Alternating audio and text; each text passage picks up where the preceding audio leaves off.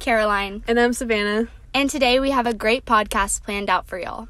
We're going to dive into the NWA Prison Story Project with a special guest interview.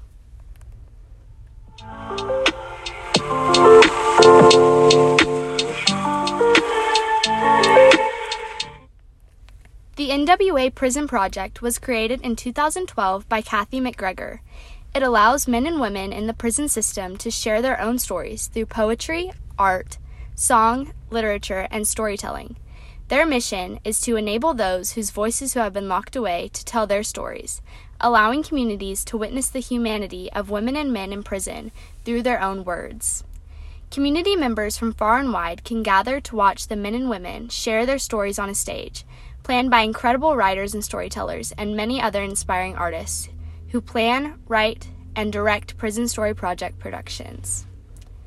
Here's an example of a poem written by a man who was put on death row at the age of 19. Strange fruit is what a southern slave once considered it to be the description of a Negro hanging and dangling from a sycamore tree. Justice is what it, many labeled it to be a spirited tradition that thousands came out to witness and see. The barbaric killing of a brother man for the deed he committed against another man. Lynching is what history would later acknowledge it to be. The death penalty is the code name that is most used to now describe this atrocity, while capital punishment is what Black's Law Dictionary defines it to be, in this new generation of new chemicals and high technology. To some, to the naive, just because they cannot see, strange fruit literally dang- dangling from the tree. Many have written off lynchings, as if they no longer exist in our society. But I am the new era of strange fruit, minus the sycamore tree, and if you open your eyes, this reality you will see.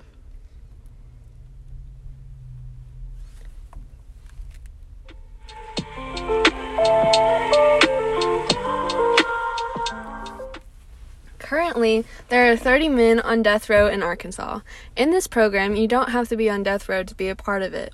The Prison Story Project goals are to provide appropriate and effective supervision of offenders in the community, to provide for the confinement care, control, and treatment of offenders sentenced to or confined in community correction centers in an adequate, safe, and secure environment, to develop and implement sanctions uh, programs and services needed to function within the scope of the mission to improve staff recruiting, retention, and training efforts.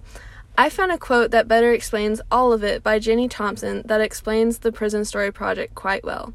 It is We have learned new ways to express ourselves, and the Prison Story Project has proved uh, to us that we have something valuable to say and that we are worth listening to. We talk, listen, laugh, shed tears, and learn to trust ourselves and others. A poet has helped us delve deeper than we ever have before. A singer songwriter has helped us transform our words into a beautiful lullaby for our children.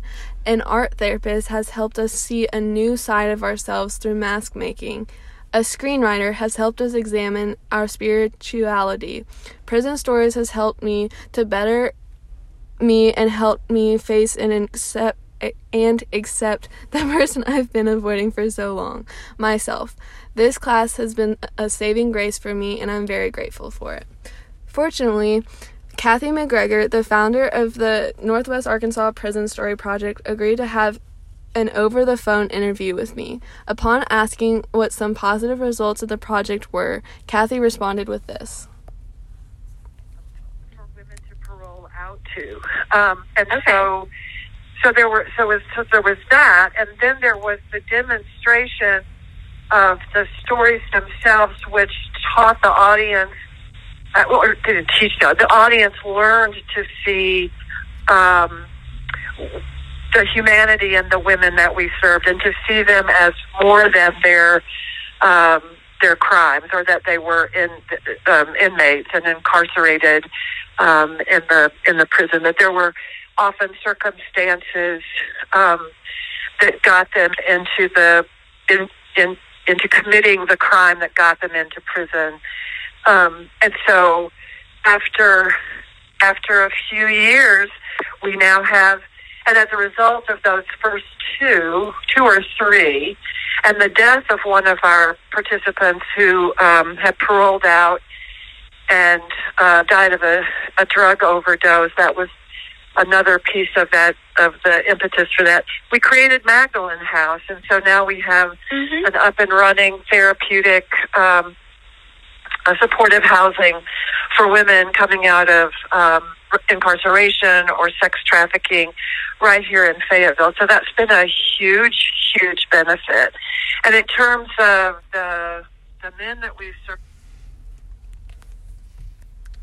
The NWA Prison Story Project has been something neither Savannah or I knew before writing this podcast. But now that we know, we know that it is, has inspired many inmates and those in our community to be better people. Um, thank you for listening to our podcast, and we hope you enjoyed it. Thank you.